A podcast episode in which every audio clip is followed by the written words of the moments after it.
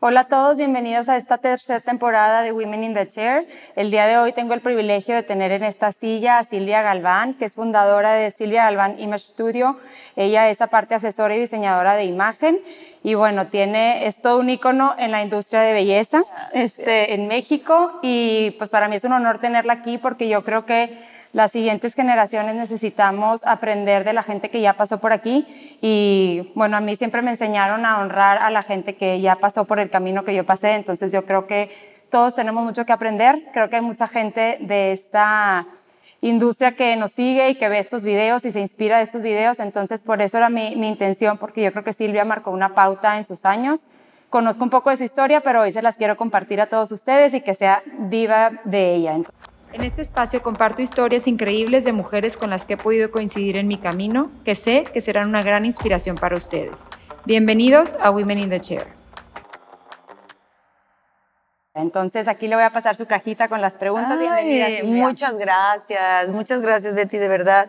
Es muy bueno lo que estás haciendo porque sí creo que el mensaje que nosotros demos de apoyarnos, de aliarnos y de hacer más por la industria que tanto nos ha dado creo que es un mérito. Entonces, felicitaciones por lo que estás haciendo. ¿Y que tengo que sacar un papelito sí, de aquí? puedes sacar al azar. Mm. A ver, si quieres. Ay, ¿Se la, la ah, yo? Sí, por favor. ¿Cómo lograste construir tu marca y reputación, credibilidad en la industria en una época en donde no había internet? Fíjate, qué buena pregunta porque, eh, pues sí, pero había otros medios y muy buenos. ¿Y qué creen? Estos medios eran únicos y todos lo veían. La televisión era única, toda la familia la veía. La prensa escrita era única y todo el mundo lo veía. Las revistas que igual la gente eh, leía en todos lados, en, esperando en un consultorio en cualquier lado, todos lo leían. Entonces yo creo que sí, más bien yo sí estuve en un momento ideal en el que éramos pocos y había muchos medios que necesitaban la nota, que necesitaban lo que nosotros estábamos haciendo y creo que yo, yo eso lo aproveché en los años 80, en los 90 y, y realmente no había libre comercio, no había, no había internet, no había nada, pero teníamos muy cercana a la gente de los medios, mucha, mucha gente, ya nos hacíamos familia para ir a, recibir a un artista que venía a Monterrey a promocionar algo, a un político que venía a una campaña, todo, todo lo que tenía que ver con medios escritos y que llevaban pues tu trabajo, el cabello, el maquillaje, la ceja, todo lo que pudiera eh, ser eh, nota de tendencia de moda, pues lo traían las celebridades, lo traían los políticos. Y en este caso también, digo, Monterrey siempre ha sido un pilar de, de innovación y pues siempre había la revista social, la revista, el magazine del domingo y todo eso. Entonces Yo quiero que les platiques porque escuché en una entrevista que te hicieron de que, o sea, sí, digo, obviamente se escucha como algo de que ahí estaba, pero pues yo creo que tú lo buscaste, o sea, me, me, me, encantó la historia que contaste de que tu hija te llevó a comprar unos... Ah, sí. Que, esas cosas que creemos que son coincidencias, ¿verdad? Sí. Pero que te llevó a comprar unos pantalones y a quién te encontraste y qué, hiciste, porque se me hizo bien padre porque creo que enseñamos... Sí a que hay que buscarle, ¿no? Sí, no fíjate que sí, tienes toda la razón. Yo creo que, que, que, yo siempre he dicho una frase, no me den, pónganme donde hay. Entonces, si, si tú aprovechas la oportunidad y haces lo que me ha pasado a mí. Y sí, efectivamente, los, eran los años 80 y Yuri empezó a ser famosa con una canción de El Osito Panda, porque había por ahí una historia de un pandita que estaba en Chapultepec. Entonces, este, Yuri vino a Monterrey a promocionar y también a hacer una presentación en, en Palenque. Y mi hija, pues, necesitaba un pantalón especial para deportes. Mamá, llévame a comprar un pantalón. En que yo estaba en el salón entonces tenía que dejar un tiempo para ir a llevar a la hija al, al, pantalón. Claro. Y fui al Mall del Valle. En el Mall del Valle, y bueno, yo tengo que mencionar esto porque les, les, les, digo que no habiendo libre comercio, nosotros no teníamos tantas cosas de Estados Unidos. Podíamos tener algunas cosas, pero no todo. Entonces Yuri pues también viajaba, iba a, a, Nueva York y a muchos lugares y pues conocía cosas que obviamente acá no teníamos. Sin embargo, yo gracias a que siempre, siempre brincaba el charco y iba a todos los expos y todas cosas en Estados Unidos, tenía muchas cosas. Entonces yo la veo en una tienda departamental donde mi hija este, buscó el pantalón. Ella preguntaba, imagínate, Betty, por un contour, una sombra contour. Ya sabes que ni es café, que ni es verde, que ni es, que ni es sombra, las sombras de los ojos. Y el contour es un tono especial que te hace el efecto para difuminar, pero no es sombra. Entonces le mostraban una y decía ella, que sí sabía porque sabe comprar, decía, no, no, no, esa es una sombra que se me va a ver roja. No, esta, no, esa es una sombra que se me va a ver verde en la cara. No, este es un contour, es como una tierrita. explicaba todo. Y yo estaba al lado y yo decía, yo tengo eso. Yo, tengo eso. ¿Cómo le digo? Entonces, pero no la conocías, ¿verdad? no, no la conocía y también me daba pena con la dependiente porque pues yo le estaba como ir yendo a quitar la venta. Entonces, pero fíjate, si hoy día, es que como es la madurez de la experiencia, la diferencia, ¿no? Es, si hoy en día yo veo eso, yo le digo a alguien, oye, yo lo tengo, digo, ¿para qué están así haciendo tanto rollo? Mejor vengan, yo, yo lo tengo. Pero me daba pena, yo estaba muy joven también y pues obviamente esas cosas dan pena. Bueno, para no hacer cuento largo, como terminó y no compró la sombra porque no era. Se fue a comprar ropa, se fue a comprar accesorios, estaba comprando todo. Mi hija y yo ya habíamos terminado el pantalón y le digo, estábamos afuera y le digo, tenemos que esperar a que salga Yuri. Que yo tengo su contour y yo le voy a decir que yo lo tengo. Yo traía todo de Nueva York, traía, va todo. Entonces, este, la esperé afuera y ya salió. Venía con una amiga que se llama Lucrecia, que vivía aquí en Monterrey. Lucrecia, este, ¿me llevas con, con, ella? Dice que tiene, Yuri, yo tengo, yo tengo esa sombra. ¿De veras tú la tienes? Sí, yo la tengo, con mucha seguridad.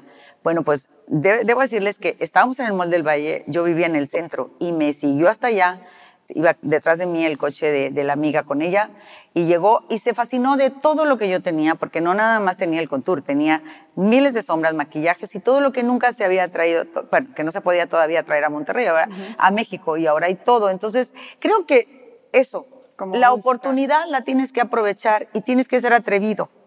Tengo otra anécdota también de que una conductora muy famosa aquí en Monterrey, Perra Cecilia Ayala, yo la vi en la, televisión y traía siempre, pues en las mañanas, imagínense para peinarse en la mañana, para estar lista en la mañana en, una, en, una, en un programa de revista, y salía con una boinita y se veía muy guapo y todo, pero yo le decía, yo le decía a la gente, ¿y es que por qué siempre sale con su boinita? Nosotros como estilistas, pues obviamente queremos hacer cosas que se vean en el cabello. Entonces, un día a las 11 de la noche, por una taquería por Vasconcelos, estaba comiendo sus taquitos muy a gusto con sus amigos y llego y le digo, oye, siempre te veo en la tele y yo te quiero hacer un cambio porque veo que te pones una gorrita porque no sabes qué hacer con tus chinos y todo el rollo. Y me dice, sí, claro, ¿cuándo? ¿Cuándo lo hacemos? Le digo, ahorita si quieres. Y fui a abrir el salón a las 11 de la noche. Terminamos en la mañana, era un sábado. El lunes en la mañana apareció con un cambio de look.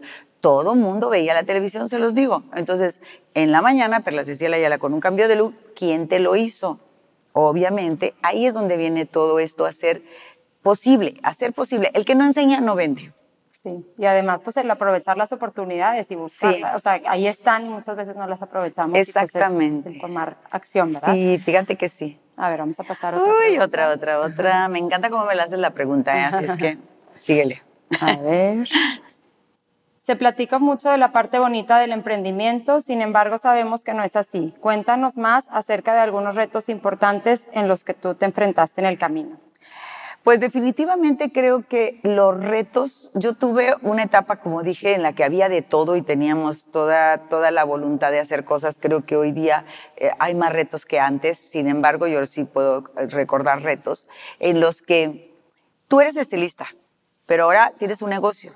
Y esa parte de administración, esa parte de procesos, esa parte que necesita una empresa, porque además eres el estilista y eres el dueño del negocio. No, no hay de otra. Entonces, tienes que ser una parte, tienes que ponerte la cachucha para ser el estilista que atiende al cliente que llegue, qué bonito, qué bonito. Y eso para mí fue el ejemplo de la gente que yo tenía trabajando conmigo, porque obviamente todo lo que ven que haces, ellos lo hacen. Entonces, poner un ejemplo es un reto. Es un reto, porque aunque tengas el fastidio y aunque te estés cansada y aunque tengas hambre, Tienes que decir, señora, ¿qué tal? Ahorita le hacemos su peinado, pero tú no puedes venir por acá. Ay, estoy cansada. Porque entonces tienes que dar un ejemplo. Entonces, crear un equipo con un concepto, eso fue, eso fue lo que me costó un poquito. Aquí se hace así.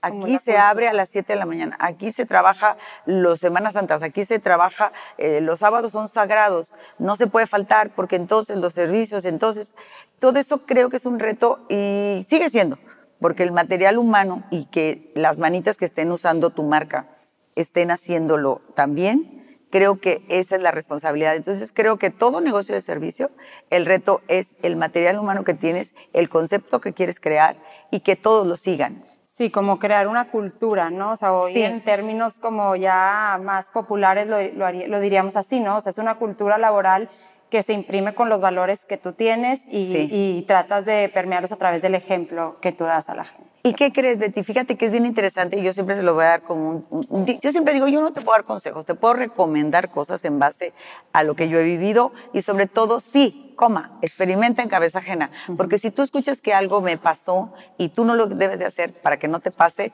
entonces yo creo que ese es el reto. Entonces, sí, el mensaje de esto es, Mira muy bien cómo empiezas en tu negocio. Si estás poniendo un negocio y ahí dice que se abre a las 8, nunca a las 8, uno.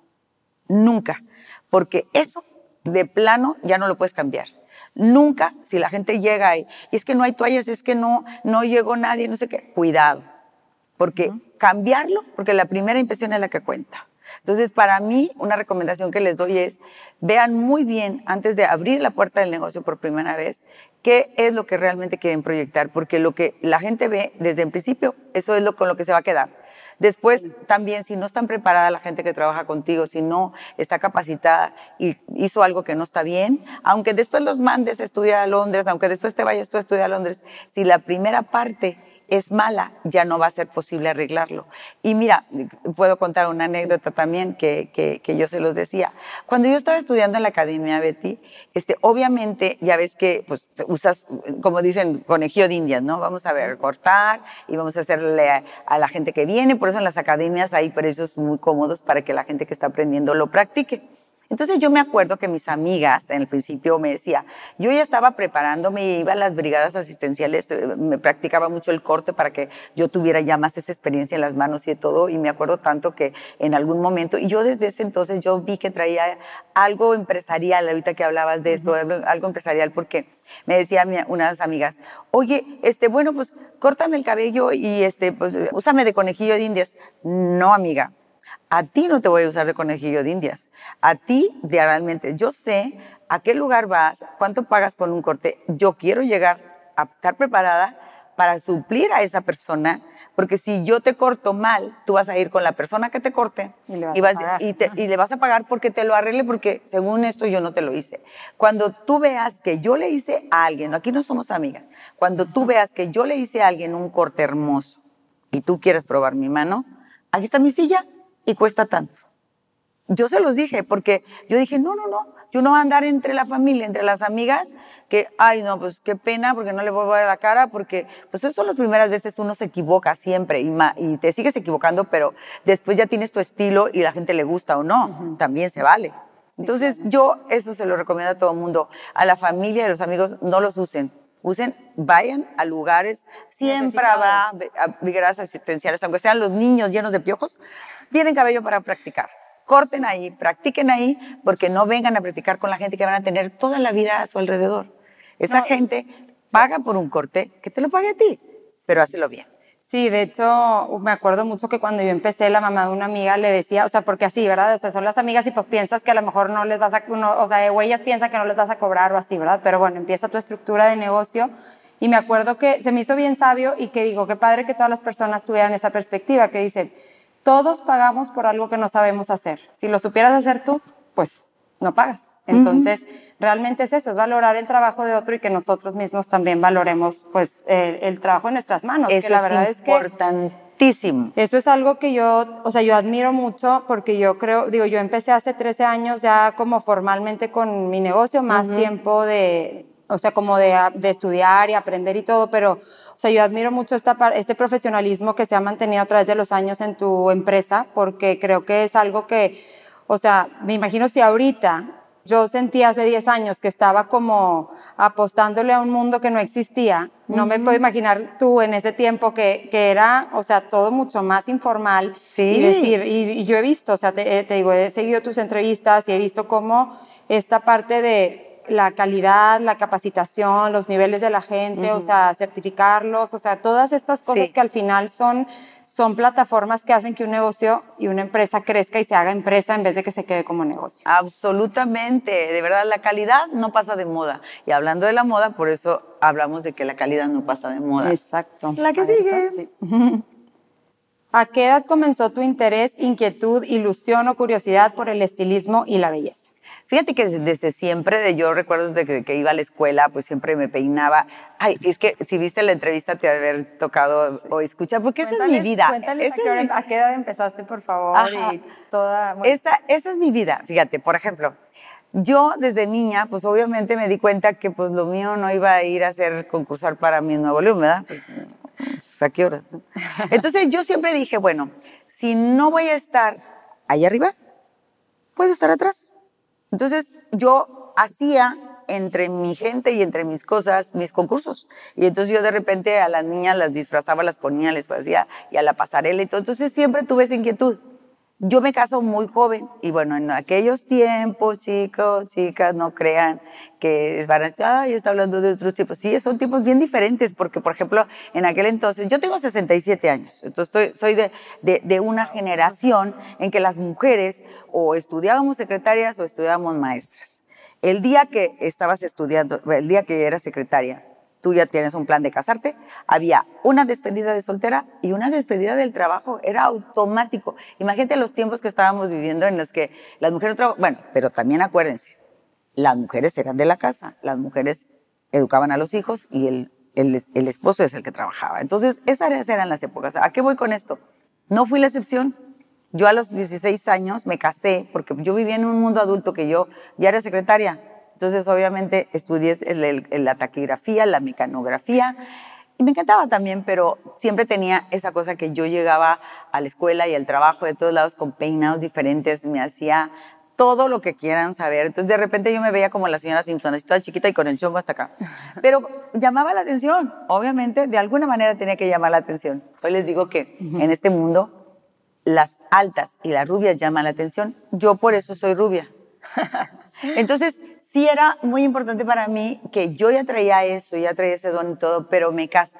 Entonces, efectivamente me caso, tengo dos hijas, una la tuve a los 17 años, otra a los 19, y cuando ya estaba en el momento en el que tenía las dos hijas, pero, pero ¿qué más hacía? ¿Qué más había que hacer? Entonces, junto con una hermana nos pusimos de acuerdo y nos metimos a estudiar una academia de belleza, porque ya lo traíamos, empíricamente mi hermana y yo ya lo traíamos. Entonces nos fuimos a estudiar y a partir de ahí, pues yo ya no lo solté porque y ya después, obviamente, pues necesité mi libertad, porque la, la que yo tenía en el matrimonio, pues no me hacía feliz no tenía problemas, no, no tenía un marido que, que no cumpliera y que no me fuera, pero yo mi vida, mi vida era otra. Entonces, a través del tiempo lo puedo decir que era realidad, porque pues aquí estoy y estoy feliz en lo que hago y, y no me ubico cuando me vaya a jubilar, porque pues sigo haciendo, ya no yo exactamente tan físicamente, pero sí a todos los nuevos talentos los descubro, los, los apoyo, les doy esa mano que necesitan. Sí se dejan, porque también hay que ver quiénes se dejan y quién no. Sí. Sí, claro, no, totalmente. Yo creo que es algo que traemos prendido dentro de nosotros y, y, y, mientras más le buscas y más trabajas también en ti, en despejar las cosas que, que te estorban, no personas, o sea, me refiero a las, a las situaciones en la vida que te empiezan a, que tienes que trabajar tú misma, como que siento que se van abriendo más caminos y, y, empiezas a ver ese mundo que es interminable, así como dices, digo, de que no veo cuándo me voy a jubilar porque sigo amando lo que hago por tantos años. Es que además este medio es divertidísimo y tiene muchas, muchas áreas de oportunidad. Vamos, vamos. ¿Cuáles son los pilares que han sostenido tu visión por tantos años?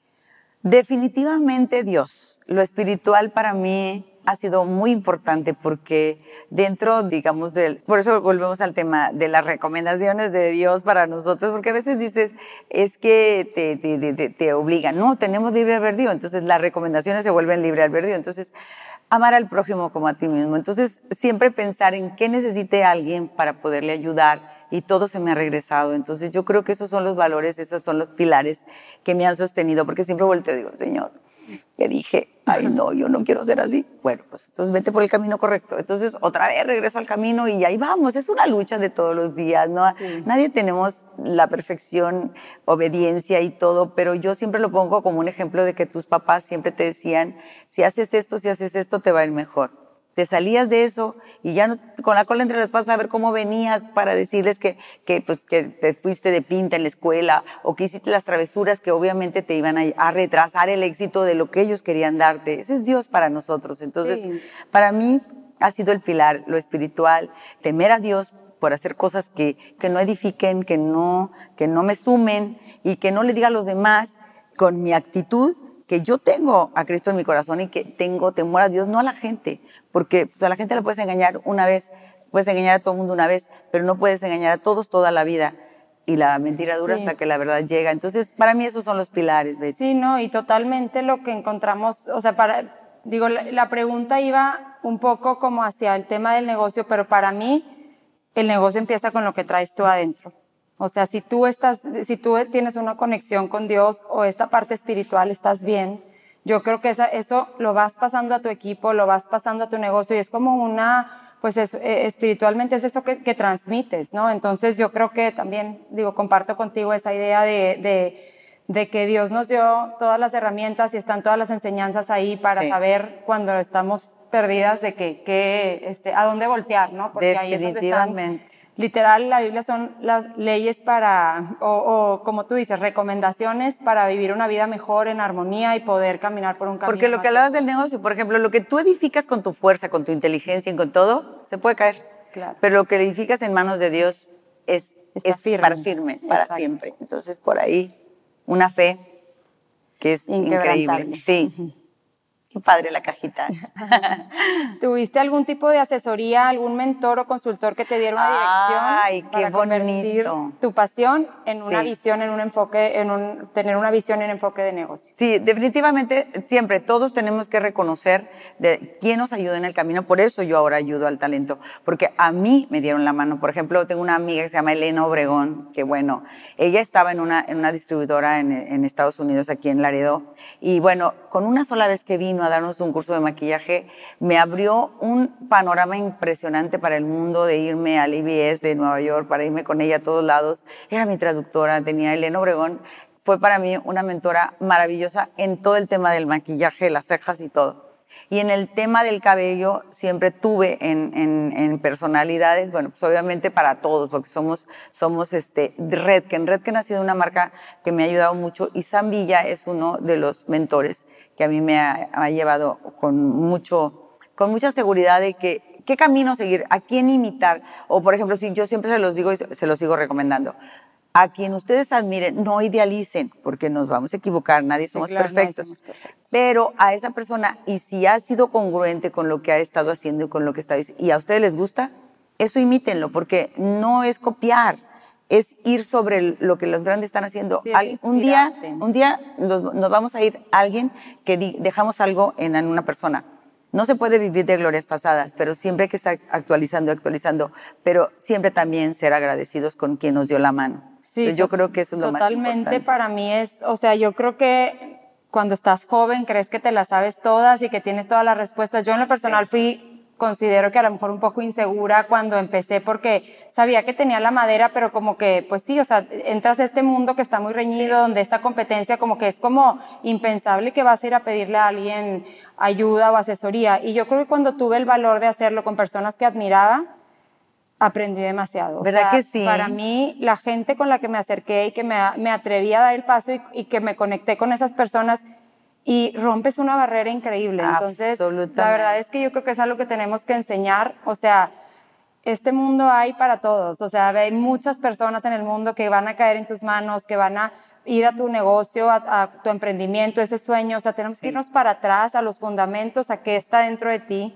a cómo fundamentas tu, tu empresa y qué sí. tanta bendición traes a toda la gente que trabaja contigo y qué tanto compartes al otro. Porque, como tú dices, o sea, por más que te copien todo, el alma es la persona que inicia el negocio. Entonces, o sea, y no es el alma que va, o sea, yo, yo me impacto que hay negocios que pasan los años a pesar de que la persona ya no esté viva y sigue eh, ahí impreso su, sí. su, su, alma, ¿no? Entonces yo sí. creo que es eso, o sea, es eso que transmitimos. Fíjate, perdón que te interrumpa. No, dale, sí. Eso es lo que, antes que se me olvide, eso es lo que yo le digo a toda la gente y tiene que ser así también igual. Todos nos ayudan a hacer una marca todos deberían de disfrutarla, aunque nosotros ya no estuviéramos. Entonces, para mí ese es el mensaje que siempre les doy. Qué bueno que me acordaste de decirlo. Sí, y, totalmente saber que compartir no te va, no te va a quitar, sino te va a multiplicar. Te va a Entonces, multiplicar, yo creo que esta parte es súper importante, que todas las generaciones nuevas que tengan esta espinita de abrir, o sea, claro que volteen a ver a la gente grande, que, que grande me refiero con la grandeza de todo lo que han hecho, para, para ver cómo lo han hecho bien y qué cosas adaptas. Yo me acuerdo que un mentor eso decía, dicen, de que eh, voltea a ver a la competencia como para afinar tu modelo de negocio, para ver qué están haciendo bien, pero no para copiar, porque la, la, realidad es que por más que copies todo lo que, no hay una fórmula, porque, la, porque eso que te hace a ti todavía eh, a tus 67 años estar aquí deseando atender a tus clientas que, que decidiste seguir con ellas, o sea, es lo único que te mantiene vivo, es un fuego que está dentro. Entonces es, es, algo que todos tenemos que buscar y que, y que qué padre que todos lo encontremos, porque eso te hace sentirte vivo, con energía y, y, con muchas ganas de dar a los demás. Definitivamente, eso de verdad es, es, es, lo que te sigue todos los días, inspirando para seguir dando y dando y dando, porque si tú observas algo y te gusta y tú lo haces, ya es tuyo.